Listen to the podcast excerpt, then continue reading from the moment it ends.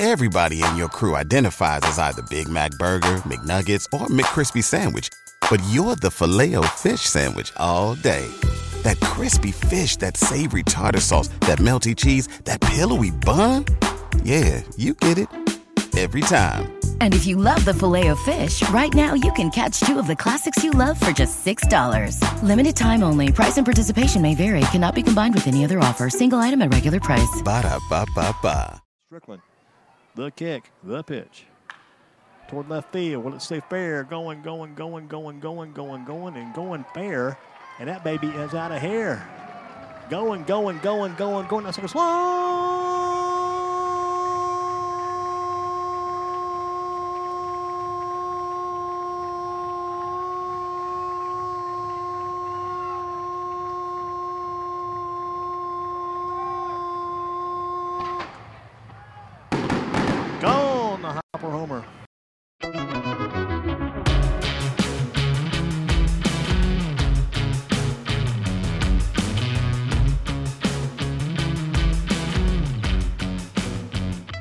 You were listening to Rum Bunter Radio. That is the call that you maybe didn't realize you needed in your life, but will forever be in your memory banks. That call is courtesy of Andy Durham of the Greensboro Grasshoppers, the Pirates' low A affiliate. An immaculate call to get us started with this episode of Rum Bunter Radio. We had an immaculate inning earlier in the series against Tampa Bay, but the Pirates are swept uh, against the Rays there. They've now been swept two times in a row in the trap. But guys, since the last time we have been joining you, the Pirates got to 20 wins, got 12 games over. They're now 12 and 20 on this season, eight games over, but they're still first place in the NL Central because, uh, well, we got some help from everybody else in the division. Um, the four game losing streak, and we're going to talk about that. We're going to talk about the winning as well, though. Talk about everything going on. Of course, uh, you know, not just losing in Tampa Bay in the win loss column, but uh, a huge loss potentially as well with Vince Velasquez having to leave the game early with injury. What has already been an injury plagued rotation? What is going to happen there? What is it going to look like as the Pirates return home to PNC Park to take on the Toronto Blue Jays? Uh, what do we got for the rest of the month of May? What do we got going on with Marty Leap and Nick Caparoso? What's up, guys? And what is up to everybody joining us for this episode? Thank you for being here, guys. I'm, you know, we're gonna get into this series here. We're gonna get into uh, the injuries, everything else. But uh, how are we doing? School year's wrapping up, I know, and um, you know the spring is beginning. What's going on with you guys? Not much. I mean, I we're down to 18 more days of school. It can't get here soon enough. Um, anyone who is a teacher gets it. Nick, I know you get it. You hit this point of the year, and you're like, man, I'm done. I'm done. I'm ready for summer. I'm done. Um, so yeah, hopefully these next 18 days of school go fast, and hopefully the Pirates keep playing well, and we have a fun summer ahead of us on the North Shore.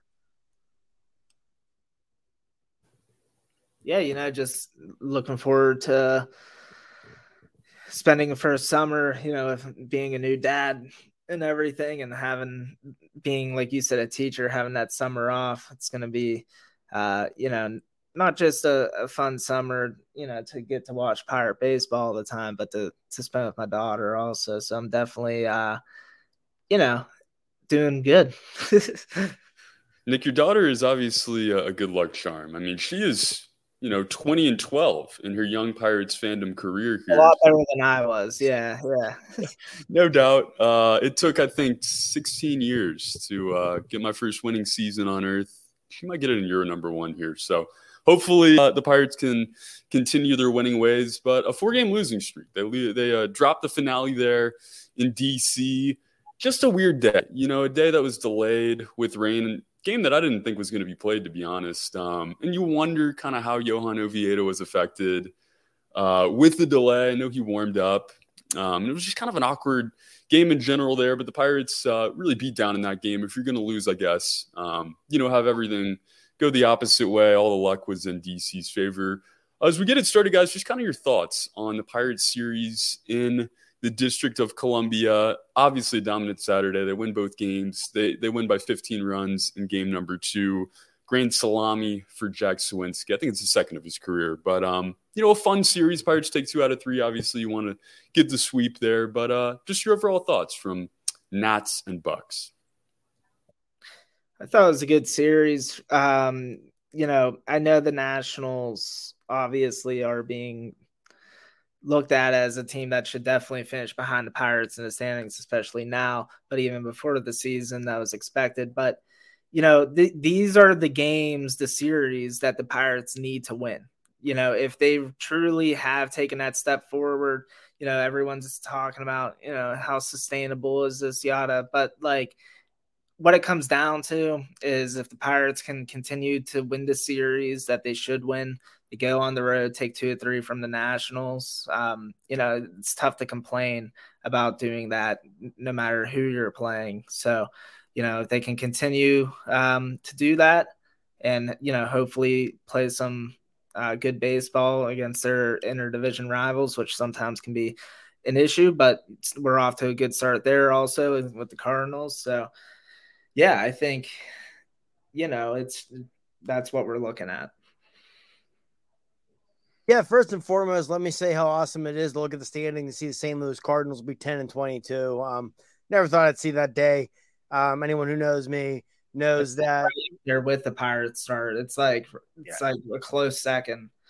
Yeah, honestly, like if the Pirates were like five or six games under 500, I'd still be happy because the Cardinals stink. Um, any, anyone who knows me knows that the St. Louis Cardinals and Ohio State Buckeyes are guaranteed to get my blood boiling every single time. So I'd love to see it.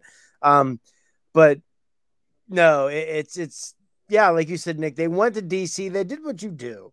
You know, look at the Cubs, who everyone wants to rave about. Oh, the Cubs spent all this money, and look at the start the Cubs got off to. They just went to down to DC, lost three or four to the Nationals, or under 500. The Pirates did what good teams do when you play teams like the Washington Nationals. They Especially on the road. Yeah. You went on the road, you took two of three, you bludgeoned them in game two, that double header. And like you said, Trey, game three, thought that rain delay. Honestly, the worst part about the rain delay was both starting pitchers were starting to get, you know, stretched out and revved up when they delayed it.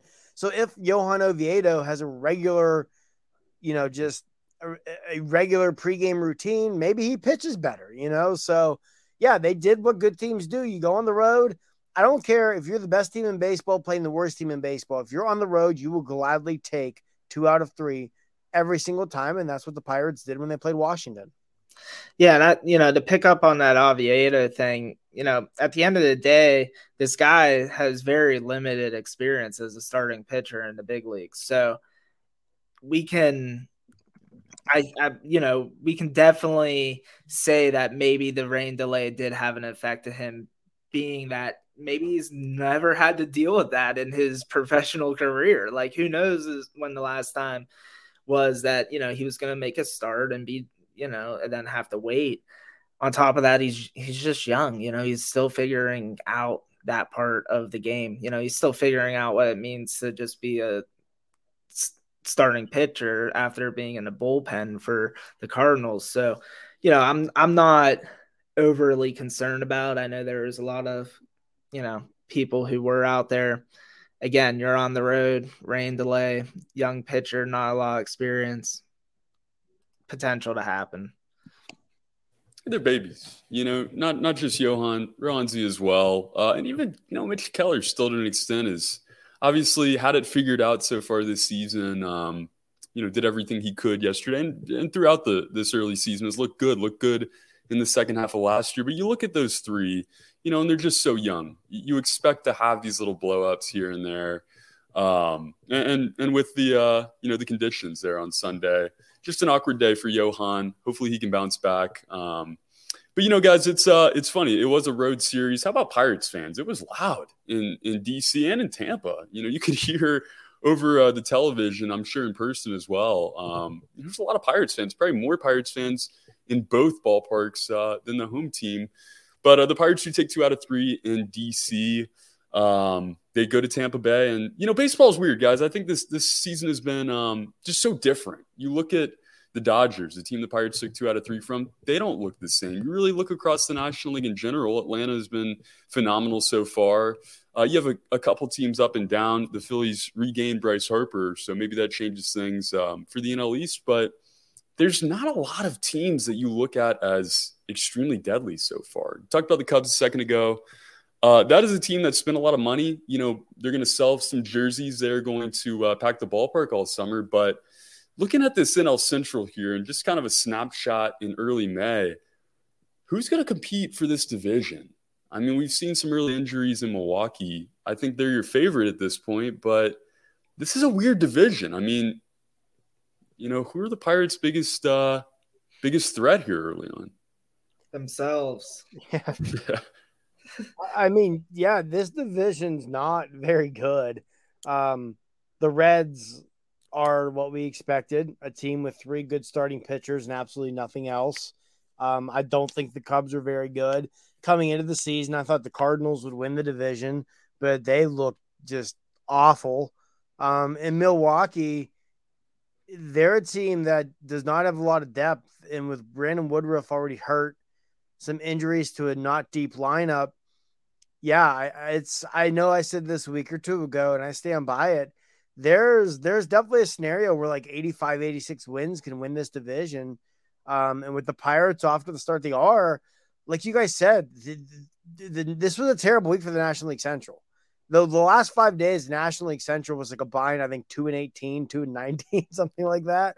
Um, the Pirates have lost four games in a row, and their lead in the division has not changed. It stayed at one and a half games. So I, I think right now, if I mean, if I was a betting man, I'd probably have the Brewers as the betting favorites to win this division right now, and they probably are the betting favorites to win the division right now because of the start St. Louis is off to. But if the Pirates could continue to pitch the way they have, and obviously that might be a bit of a challenge here, and we'll get into that more when we get to Vince Velasquez. Um, but if they continue to pitch the way they have, continue to hit for power the way they have, and clean up their defense – th- this is a team that can hang around in this division and be there in September. Um, you know, I, I get it's only been 32 games or whatever, but like I said, this division's not good.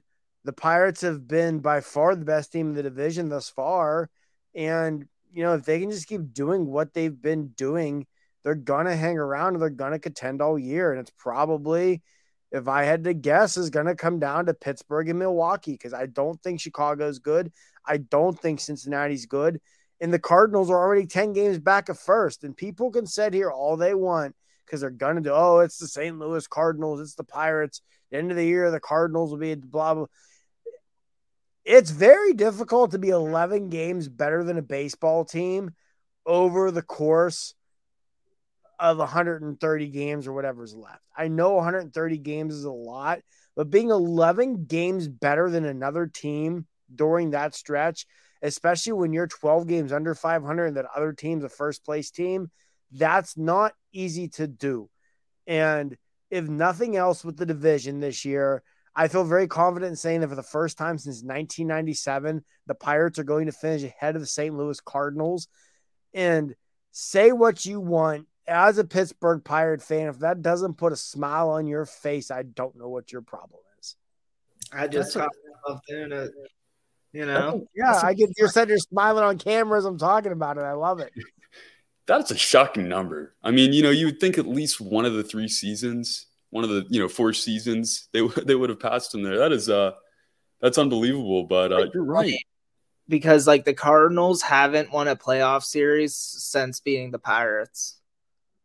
Yeah, was, it's like and and they had the best record, the only record better than the Pirates. Like it, it's like they literally are a thorn in this franchise's side, and yeah. so you know I don't feel bad, you know, being happy to see Jordan Montgomery, you know, being unhappy the discourse in the dugout there. Um, you know, us as Pirate fans, we've got dumped on for years, especially by um, you know, those St. Louis Cardinal elitists. So I'm very much uh, happy uh, that the rules are reversed, and you know, it looks like a mess right now down there. Well, it's a mess, and it's just so boring. I mean, look at that roster. You know, you look at the outfield, it's the same guy in three spots. You have two, obviously, Hall of Fame hitters, um, future Hall of Famers in the lineup, but that's a boring team. That's a staff that has completely fallen off. And, you know, you look at what is maybe an ace in Mikolas or Um, you know, Flaherty, they both have not been great. Jordan Hicks has been figured out. That's a team that uh, that has a lot of problems. Um, you know, a, a, fun young outfielder that's now back in AAA. Uh, that's a team that's in, in a really bad spot. And you know, you look at this week, and you said it, Marty. The Pirates' lead hasn't changed. They're still a game and a half up. It's like you know, you think, damn, if they could have just won one of these games in Tampa Bay, if they could have wrapped it up, that lead grows a little bit. You uh, you know, you start to add some pad onto it. But it's May. There's time to uh, you know, to bounce back here against Toronto throughout uh, this weekend into next week, and hopefully, um, you know, as the division starts to regain its footing, the Pirates do as well. And uh, you can add on to this lead here, but um, let's get to Tampa Bay. A three-game sweep. Uh, and yeah, we talked a lot of vibes last week when we had our guy Shaq on. The vibes were not good in the series from the jump. I don't know if something carried over from that Sunday game. Game one on, you know, you tie the game on uh, what could have been called a controversial slide. Uh, if Ke'Bryan Hayes was safe or not, you get the run there, but um, you know, you just don't feel good. They come back out, they allow two runs. Uh, I think that was the same inning with the drop pop fly. Errors lead to runs with two outs there. Tampa runs away with game number one. Last night, you have the lead, two out situation again. Castro, uh, you know, fudges the ground ball. That allows three runs. It just felt like everything in this series, you know, Hedges ropes the ball right to the third baseman there uh, in a potential two run scoring situation. Everything just went wrong in this series. And I think Andrew McCutchen even said it today post game. It just didn't feel like they were ever going to win that game. In game number three today, uh, you know, game number two, you face McClanahan. Keller looks solid, but um, you know, overall, guys, this was a bad vibe series.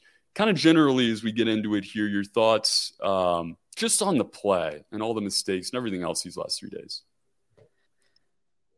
Yeah, I'll start off with a positive. Actually, I, I, overall, the starting pitching in this series, I think, proved something to me. Um, you know, seeing Keller obviously pitch well. Like all the pitchers, starters pitched well. And the only issues that came up for Keller and Contreras were created by, you know, his defense behind him. So, I mean, Contreras, the leadoff walk um, in his game that started the unravel, that wasn't that wasn't good. But again, a pitcher like him who has the stuff he has, he he typically has the capability of working around it, and he did, but it didn't work out because of his defense behind him. So I think the starting pitching to see them pitch, you know, effectively against against Tampa, uh, that that was definitely, you know, a positive from the series. Not a whole lot else uh, after that. Um, you know, we saw very much uh, 2020 to 2022 Pittsburgh Pirate um, glimpses. I would say, you know, I wouldn't say all the time.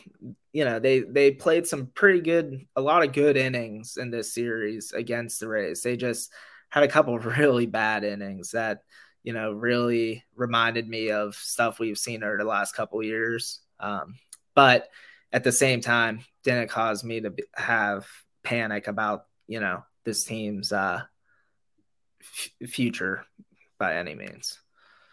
Yeah, you know, one thing I will say, um, and you know, the the weekly episode per episode shout out to my buddy John, who I'm sure is listening. Um, texting back and forth with him during game two, I said, you know, it, it's nice to be pissed off because they're doing stupid things in games you feel like matter and not well they're 12 games under 500 who cares if they can't field the baseball you're not going anywhere you know it, it it's good to have that feeling again for the first time in a while. Um, but yeah, like you said, Nick, just too many self-inflicted wounds. That that pop fly. I mean, yeah, Roansy Contreras be the first one to tell you he cannot issue leadoff walk after they tie the game. But um, at the same time, Rodolfo Castro is going to catch that pop fly. Um, one play in that game in this series that does not get talked about that still has me shaking my head and wondering like what the hell are they doing when the Rays had runners on the corners and sent mm-hmm. that lead runner. Hedges has been uh, yeah, yeah, why you are taught in as soon as you move out of coach pitch and you have base runners running on you, you were taught at nine, 10 years old, you don't throw down with runners on the corners because they're trying to steal an easy run. And not only did Hedges throw down in a situation where you never throw down, it was a lobbed, god awful lollipop of a throw from his knees. Like it wasn't even a good throw. I it was, and that led to that third Tampa Bay run. And man, just I, I that play didn't get talked about enough. And I don't know if Hedges missed a sign somewhere.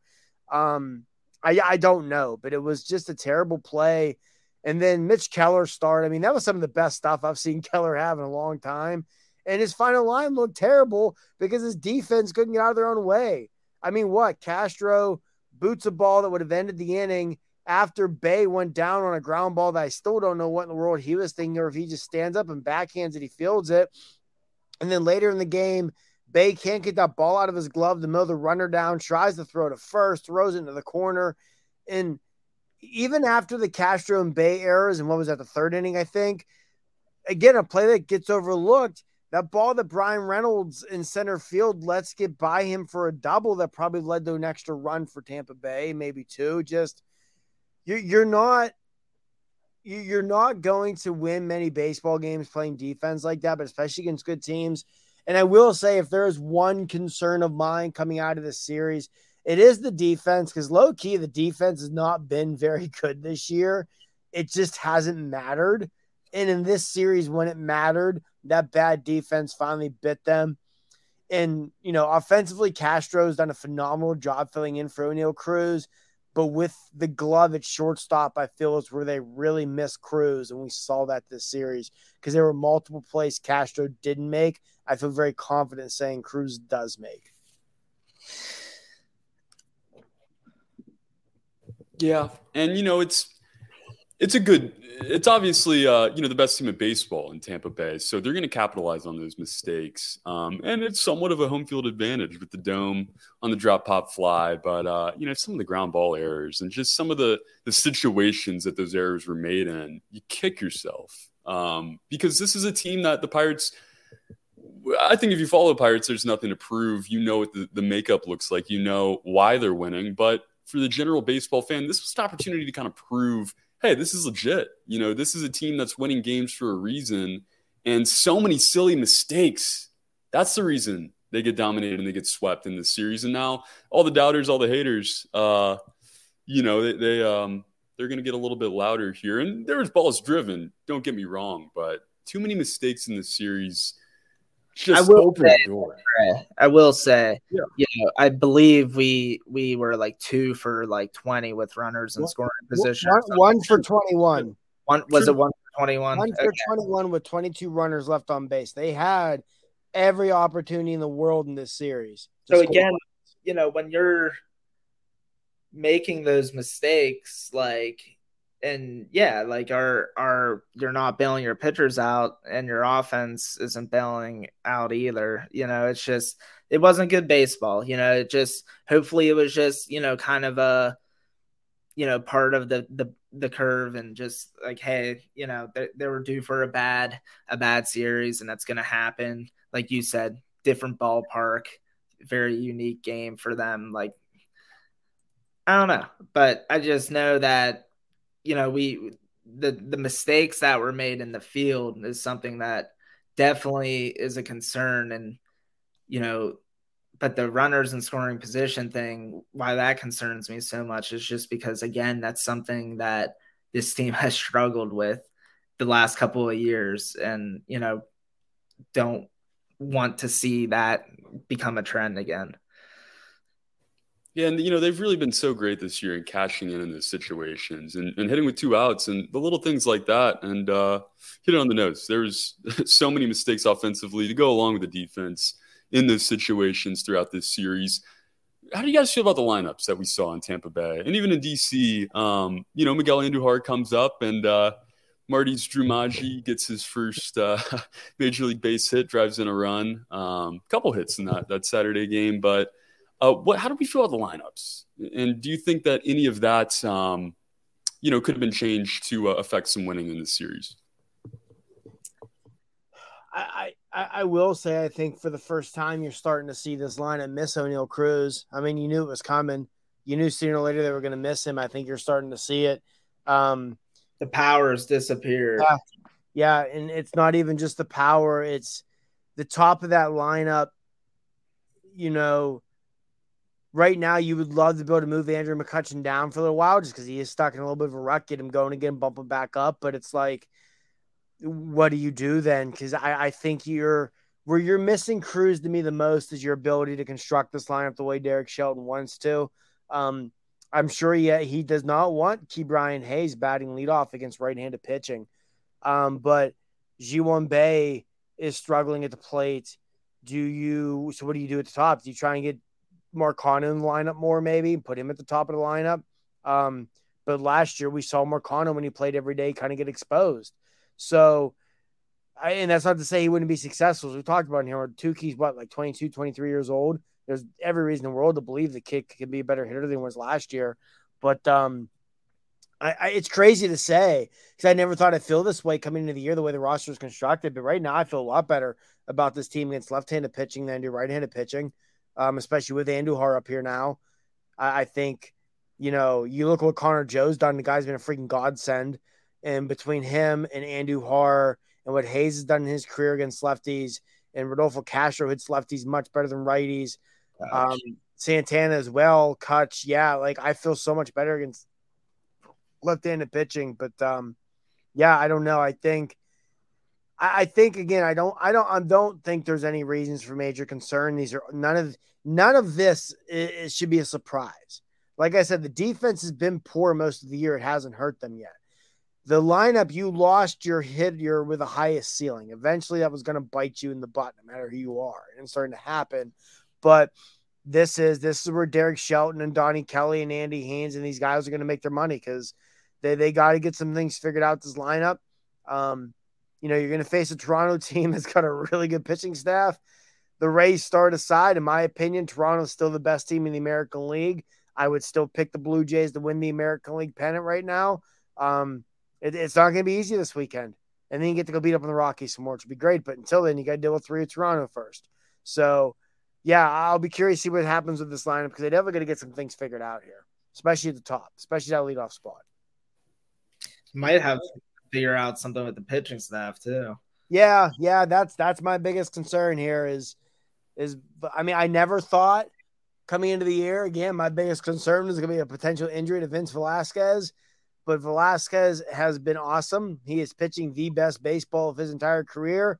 This rotation has already been gutted by injuries. If they lose Velasquez for any sort of extended period of time, they might be okay, but they have no wiggle room left. If Velasquez goes on the IL and you call up Luis Ortiz, like I said, you might be all right because Ortiz is pretty talented in his own right. But you get another injury or another guy struggling, you are screwed. Yeah, I mean, between losing Brubaker, losing Burrows, who would have been, you know, I, I, think if Burrows was healthy, he might be the guy for Ortiz. Yeah. Burrows, I feel like Burrows is further along with that third pitch, and they'd want Ortiz at AAA a little bit longer. Yeah, and you know all about that that Super Two. Also, I, I think they wouldn't be as worried about Burrows' Super Two stats as Ortiz is. Um, you know how they are with that, and that's why I'm hoping that they do call up Ortiz. I mean, I the reason he's not up now is because of Super Two, you know, and it's just I, I don't know. I, I do think with Ortiz, he did need a third pitch. There was definitely things where Triple A, but if you look at May's schedule, they might be. You'll need a fifth guy this time through. You might not need a fifth starter again. Do you play the Rangers at the end of the month because you you're off I think four times in the course of the next like 13 days or something. You think they bullpen it with Cody Bolton maybe a little bit? Possibility, yeah. You know, go opener and then Bolton. Bolton is a bulk guy, or God, God, you know what they're gonna do? Yeah, they're gonna, and I can see it come. They're gonna freaking stretch out Chase De Jong on his rehab. Oh God, I, I would, I'd cry. But what? It's just this is where what up. I know when Brubaker got hurt, people didn't want to hear it because Brubaker was an easy punching bag last year, even though I never understood why.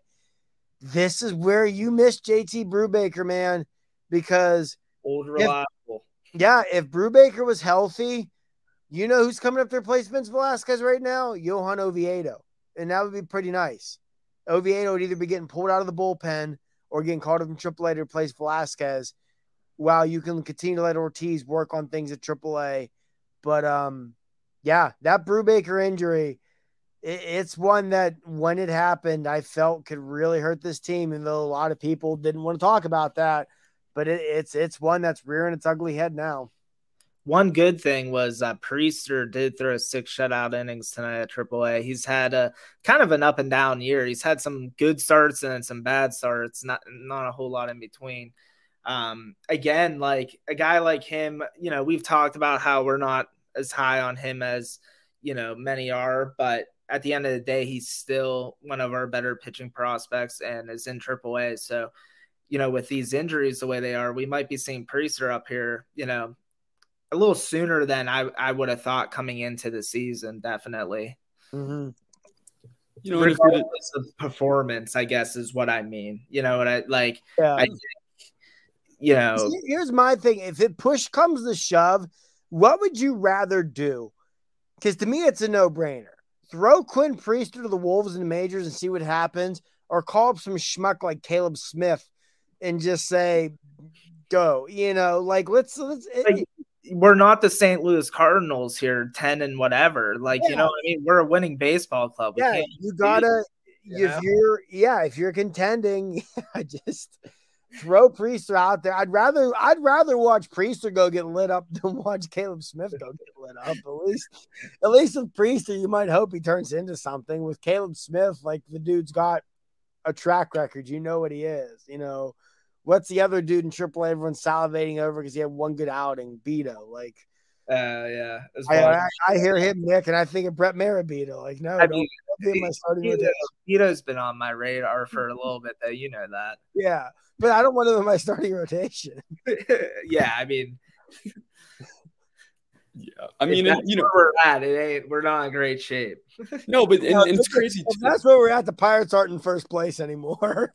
no, no chance, no chance, and maybe not with the exciting young guys either. But you would at least rather have that look, you know, and that's something.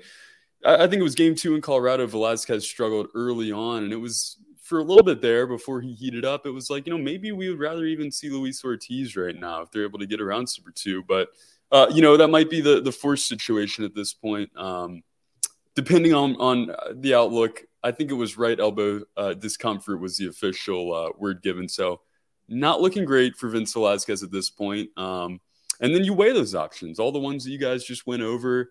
Uh, you know, potential for an exciting young player like Luis Ortiz or you know, maybe some other guys. Uh, and it's crazy to think too. We, I think we had it in our spring training episode with Jason Mackey talking about just how much depth there was, you know, and how many guys. Uh, it was kind of a good problem. It's like, what do you do with JT Brubaker? Um, you know, are you in the camp of of give this guy that fifth spot? Do you stick him in the bullpen? Um, and at this point, obviously, things have gotten extremely thin. So, what do they do? Uh, we're gonna have to see here, and you know, we hope that Vince Velasquez is just fine. Maybe it was just some soreness or, you know, maybe something that keeps him out for a short period of time rather than uh, something that requires surgery and something that, um, you know, kind of forces your hand here. But if their hand is forced, um, I think I'm in Luis Ortiz camp. Uh, or, or, you know, shoot, you know, maybe you rush Quinn Priester here. Um, even a little bit later on after uh, after you try an opener situation with Cody Bolton or they try to open with somebody else. But um, you know, things look a little bit scary after this series. What is the right reaction, guys? Because obviously this injury could set the Pirates back. They're still a game and a half up, but they've been swept. They've lost four in a row. Nothing went right in Tampa Bay. Uh, after everything went right for the first month plus here, um, what's the right reaction? How do people need to feel right now? I'm gonna just be simple with it. Is you know it's May and the standings suggest that the Pirates are playing me- meaningful baseball. None of us ever thought that would be the case. So just continue to to enjoy it, and you know, we'll see where it goes. Yeah, I agree. Um, first and foremost, every baseball team, no matter how good you are, are going to go through these stretches where they're going to lose four in a row. They're going to lose eight of 10. It happens, no matter how good you are. Secondly, like you said, Nick, it's it's May 4th. We're setting and recording this on Thursday, May 4th, and the Pirates are 20 and 12 and a game and a half up in the National League Central. Anybody would have taken this on the first week of May. Um, so just enjoy it. You're going to go through these ruts. It's the ebbs and flows of baseball. Like we said, the Pirates got really lucky that they hit this rough patch the same time the entire National League Central decided to quit winning baseball games for a couple of days. You know, just just hey, you get lucky like that sometimes. Be happy. You're coming home. The Blue Jays, as good as they are, are coming off a series in Boston where they kind of got their lunch handed to them a little bit as well. So they're not playing great baseball right now. Um, so it seems like you might be catching Toronto at the right time. You don't get Manoah or Gausman in this series, which is pretty nice. So hopefully you can take advantage of that. But yeah, just be happy. This is a good baseball team. They went out and played the team with the best record in Major League Baseball, team off to a historically good start. And quite honestly, the Pirates beat themselves between, you know, defensive issues, not hitting with runners in scoring position. They beat themselves. They really did. Um, the umpiring crew, I mean, I could do an entire podcast episode um, about those schmucks. I, I have seen better umpires in T ball games. How especially as obvious and blatant as it was, how major league umpires missed that buck still blows my mind. Um, the unprofessionalism of how they handled Derek Shelton's ejection. There was there was a lot there. There was a lot there. Um, I'm gonna have an article about that on the site on Friday about this umpire and crew and just how incredibly incompetent they were. Um, but even all that aside, even as bad as these umps were, the Pirates were there and clean up the defense and hit better with the running scoring position. It might have taken two or three. So yeah, no no reason to panic coming out of this.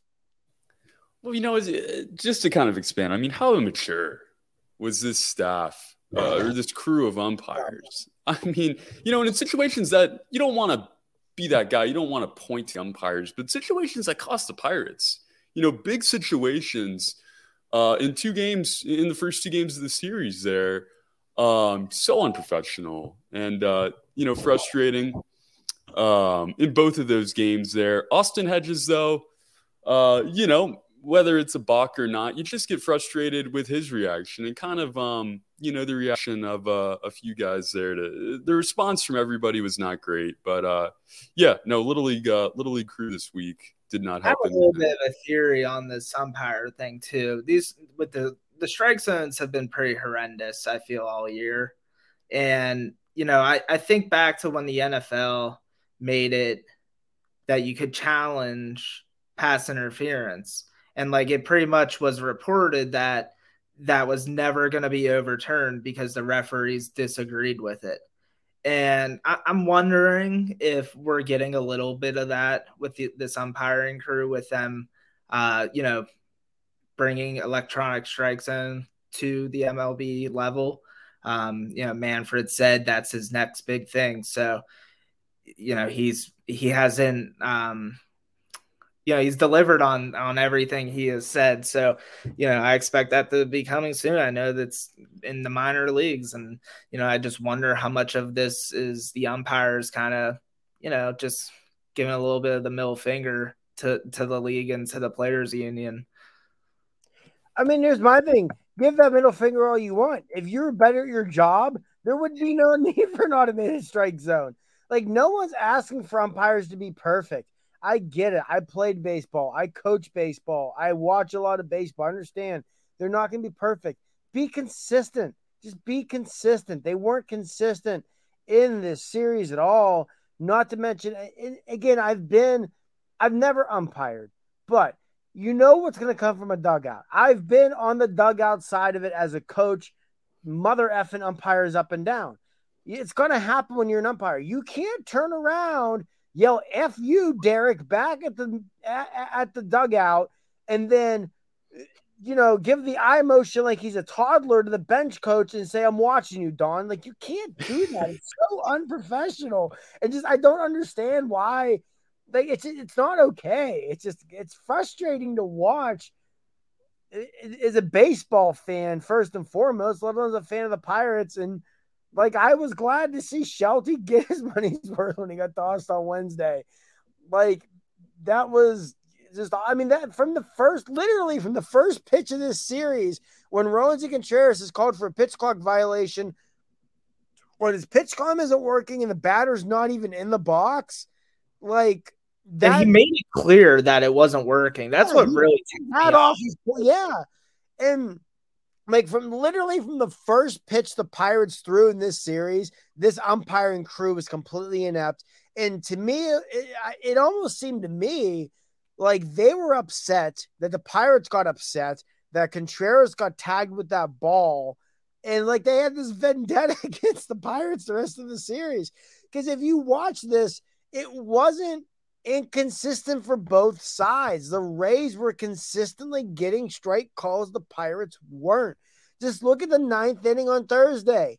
Strike two to McCutchen was a ball. If that is called a ball, especially in that situation with runners on first and second, one out the pirate and the time run at the plate, that changes that entire bat. McCutchen doesn't have to expand the strike zone for the pitch he struck out on. And Andrew McCutchen is a guy who in his career does not complain about umpires and after the game was heated about the umpires in this series. That should tell you something. Just God, I, I could go on forever. It just I, I can't I can't I just can't I can't do it. it. It drives me nuts when umpires can't be consistent and the unprofessionalism of Adrian Johnson and Quinn Wolcott specifically in this series was just mind-boggling to me. It's just straight up immaturity at the end of the day. And you know, I mean, it's like in uh, in anything in life. There's two ways to react when you make a mistake. You can either, you know, kind of own up to that in real time or I think, you know, you can get abrasive and you can uh you know try to try to defend yourself with um, just a completely wrong response in that case it did give us the best hot mic situation of the year so far that thankfully was caught on the broadcast you know what since this is the podcast we can pump it in. So i'll go ahead and pump it in right about here. To the mound. Do i look like i have a clock buzzer? I'll start it uh-oh what's going on here? Uh, but you know, this was um, this was this was a poor crew. You could point to a lot of things in this series. That just went wrong. I'm glad you highlighted something positive to start us there. Nick, there were other positives. Andrew McCutchen gets to home run number 293, seven away now uh, from 300. Um, you know, some things were right. We had an immaculate inning earlier yeah. today as we record hey, here we, on Thursday. We want to talk positives, yeah. not just from this series, because I mean, he did again in the series, but Connor Joe, like, holy hell, man. Connor Joe, you know, he went 0 for 4 today, but what? I think got two doubles and a triple in the series. Um, just killing the baseball. Top 10 in the National League in OPS. Believe he's in the top 10 in the National League in slugging percentage right now. It's, he is. So definitely. Yeah. He, he's playing his way into an everyday role. And the best thing about Connor Joe doing this he's not even arbitration eligible for another two years. So if he has found something, the Pirates control him for a long time. And, you know, Nick, you and I the other night were texting back and forth about what this outfield could look like long term. And hell, we might get to the end of the year and have Connor Joe penciled in there as part of this outfield moving forward. So just awesome to see. I mean, Joe's a great story too. For those who don't know, the reason Connor Joe's hair is long is because he is someone who battled defeated cancer, and after defeating cancer, he quit growing his hair. What's he, you know, was done with chemo and could start, you know, growing his hair back out. He quit cutting it. It's like a celebration of, hey, I beat this thing. So great story as well. Just hopefully he he continues it because not only is he someone who deserves it, if Connor Joe continues it like this, it's going to go a long way for the Pirates. Yeah, and I mean that was one of those moves that they made in the offseason that was kind of under the radar because they made it pretty early also. But they traded Nick Garcia, right-handed pitching prospect for him, who was in in the first draft class um, by Ben Cherington. He was a third round pick, and that was the 2020 draft where there was only six rounds. So you know, for where they had six picks, there's only five rounds, but the Pirates had six picks. But anyhow, you know, Garcia was was viewed as a pretty solid get when they got him. They paid him, you know, pretty good. So it wasn't like they were just giving away, you know, some prospect for some guy that, you know, was going to be on waivers next week. Like, you know, they they they knew that they were trying to get, you know, a, guy who was going to be a part of this roster, but like you just touched on Marty, um, you know, he's surpassed expectations and it's just cool. Like you said, the, his battle cancer and beating that obviously is, you know, amazing. But just his story of how he's back with the Pirates after,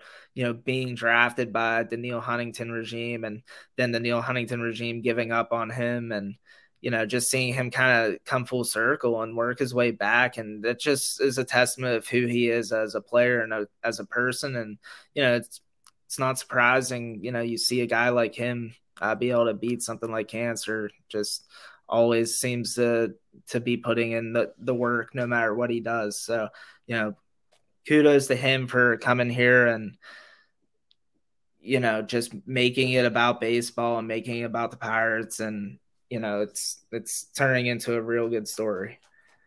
Yeah, well said. Well said and um you know, Nick, I, I don't know if you got a crystal ball or what's going on, but you've uh you've been fortunate to cash in on some of his home runs there as well. So. Yeah, twice, twice, and I boosted both of them too. That money's gone though. I gotta start getting in on the Connor Joe uh, betting train on on, on DraftKings. I I did hit a four leg parlay today, so hopefully that's me starting to get things turned around here. Unfortunately, part of that parlay was was uh Tampa Bay, I think they were minus two and a half at first pitch, but oh, still. Marty. That's that's fair though. I mean, it's uh you know, I, I think um sometimes you can bet against your team because you win either way. Uh that's tough to hear though. But congratulations on the four legger. Congratulations on your winnings. Um, you know, and, and congratulations to these Buckos for kind of having that whole mentality as a team. That that hardworking mentality, that blue collar mentality, and um you know, the mentality is just kind of every man uh, pitching in something. We've seen so many guys contribute on this team, and hopefully now with whatever's going to happen in this Vince Velasquez situation with this staff, that uh, you know somebody else can come up and kind of just feed into what has been. Uh, you know, such a communal effort here so far in 2023 to get them to first place, to get them to 20 and 12, um, and you know, hopefully uh, they can bounce back here against Toronto after being swept, after losing four in a row. These skids will happen let's see how they respond. They responded well to some adversity already this season. Uh, guys, before we get out of here, let's get to the minors for a second. Anything uh, we want to touch on in the minor leagues? I saw some, I can't remember, I think it might have been Noah had an article out this week on Henry Davis potentially skipping AAA. Um, you said it, Nick, earlier. Priester had a nice start earlier. I think it was this evening. Um, and, uh, you know, to kind of tie it back full circle, some of these calls, guys, from our guy Andy Durham in Greensboro. Holy hell! Uh, anything you guys want to get to with the minor leagues?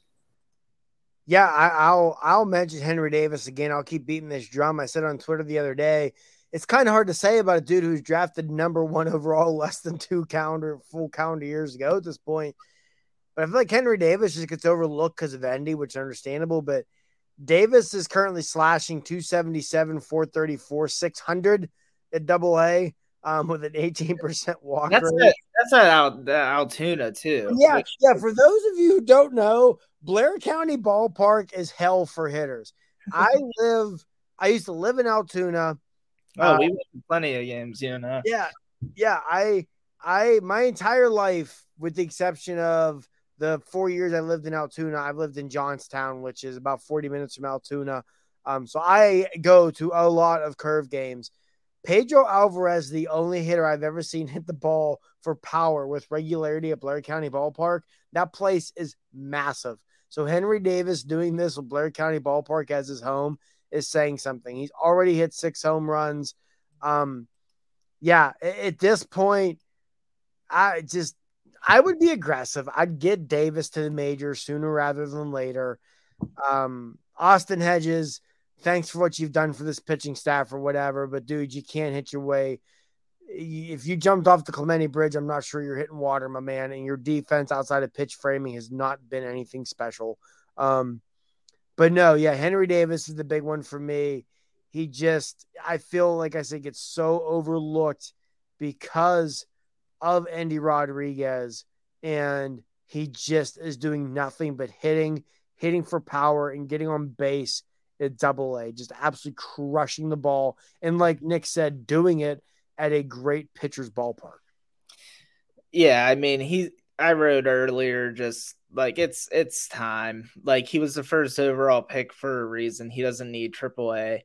Um you know, we've talked about this before that the level of competition between the two is, you know, viewed at least by the Pirates as not much of a difference. Um, you know, for for Davis, like everything he's doing offensively is great.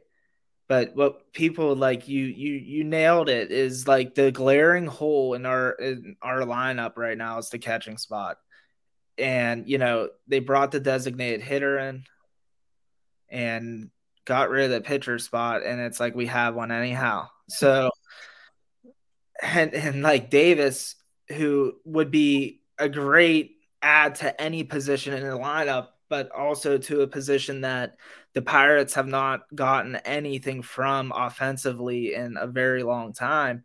Um, you know, Jacob Stallings was was a solid catcher, but like not not going to be anything compared to the numbers that Davis can put up at the plate. So, you know, again, we said if this team's serious, they're going to call up Luis Ortiz you know, if this team's serious um, and about trying to to move forward and stay stay winning and build that a winning culture, you know, with Endy being you know, having that injury and everything, call, call up call up Davis, prove to his fan base that you know you are you are serious about this because you know I don't envision them making any big trades or anything like that um this season just because they are like they would be very counterproductive at this point to to sell away everything they've built up. It's just not time for that. So the next best thing is like, yeah, let's get let's get more of these top prospects up.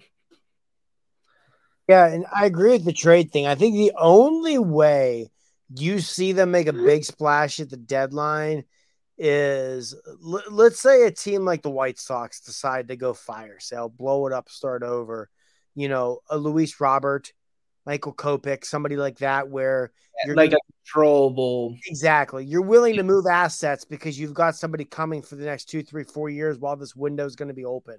Um, but yeah, in injury aside for Endy, I've always liked Henry Davis more anyway, personally. so yeah, get get him up here, get him up here you know, get him in the lineup, let him start learning these pitchers, let him start, let him learn from Hedges. That's where Hedges can really be valuable to this team is teaching Henry Davis or Endy Rodriguez the ins and outs of this thing. Get him up here, get a bat that this lineup needs in there. In like you said, Nick, he was drafted number one overall for a reason. Let's see what he can do.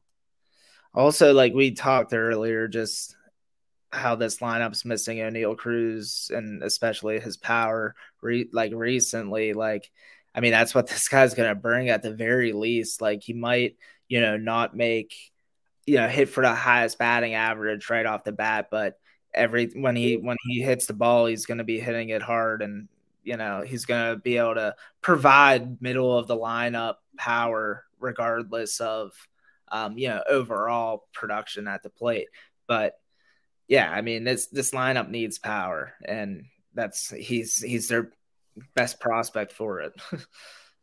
no doubt. You know, and the draft is a little bit different, but dude's drafted number one overall for a reason. We're seeing guys move quickly now. Let's do it. There's been situations where uh, they've had to put their money where their mouth is this season. Bryan Reynolds, they paid him.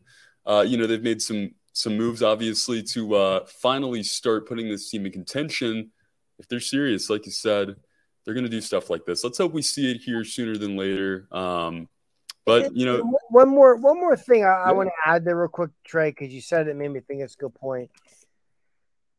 To an extent, they they have they've put their money where their mouth is, but the Reynolds extension in the offseason, go out and spending money on a guy, on spending money on guys like Carlos Santana, Andrew McCutchen, Rich Hill. It's almost like at this point if Velasquez goes on the injured list and you don't call up Ortiz or you don't give Davis a look here behind the dish, it's almost like you're dealing in half measures, you know. And and and to to quote Breaking Bad is the, the the greatest television show of all time. No more half measures. No more half measures. Either you're all in at this point or you're not. And and the moves they've made since December indicate a team that's all in on trying to turn a corner and start winning baseball games and compete this year. And the next steps in that is giving Henry Davis look behind the dish. It is, if God forbid Velasquez is going to miss time, you give that rotation spot to Luis Ortiz or or Quinn Priester not Caleb Smith. You know, that's so we'll see what happens. But you, you, you just you saying that about them putting their money where their mouth is made me think of that. Yeah, and you know, I mean, it's eh, like you said, why do it halfway at this point? It wouldn't make sense for them to uh, kind of change the thought process. And I think you know, interview with Ben Cherington on last week's broadcast, you hear things uh, that come out. It seems like they're really believing in that, you know, and they're believing in continuing to make those moves to uh, further what they've already established through this offseason into 2023 now. Um, let's hope, guys. Let's hope they, they make the correct decisions here. Um, and let's hope it works out further than that. Ultimately, let's hope that Vince Velasquez is okay. Um, and at some point, we do see Luis Ortiz, we do see Quinn Priester, we see Endy, we get to see Henry Davis, but you know it, it's a little bit more natural, and they don't have to force uh, or you know kind of throw guys into the fire here. But it's gonna be fun to follow. Uh, Nick, I snubbed you a minute ago. I think it was your article on Henry Davis moving up to the big leagues. Anything else you guys got coming out on the website? this week we're excited about? Yeah, I actually wanted to mention too Marty was talking about Connor Joe, and you know, I, I started working on an article about just some of the surprises that you know beyond just obviously the overall team success, and Connor Joe was was the the first one I was gonna you know write about. So just uh yeah, look look out for that. I'm gonna have a couple other, you know, just low low key more ones that, you know, we need to maybe start talking about more. Yeah, like I said, if you are as upset with the umpiring crew in this series as I was, if you want to read a uh, a hit piece on why Adrian Johnson and Quinn Wolcott should be held accountable by Major League Baseball, make sure to check out rumbunter.com on Friday. go check it out. Um, please get in there and uh, you know I, I, know everybody probably did some ranting of their own, but but join the party. Go read that article from Marty. Go read all of Nick's great stuff and go check out the rest of the work we got on rumbunter.com right now um, from our wonderful staff who is always killing it. Uh, and now can write about some winning baseball as we continue here through the month of May. Follow us on Twitter as well at Rumbunter. Um, where you know you can keep up with us live in game, see our thoughts uh, kind of as the week goes on. But um, if there's nothing else, guys, until next week, for Nick Caparoso and Marty Leap, my name is Trey Anity. Until we join you next time, have a great weekend, everybody. This podcast is going, going, going, going, going. Now, swing.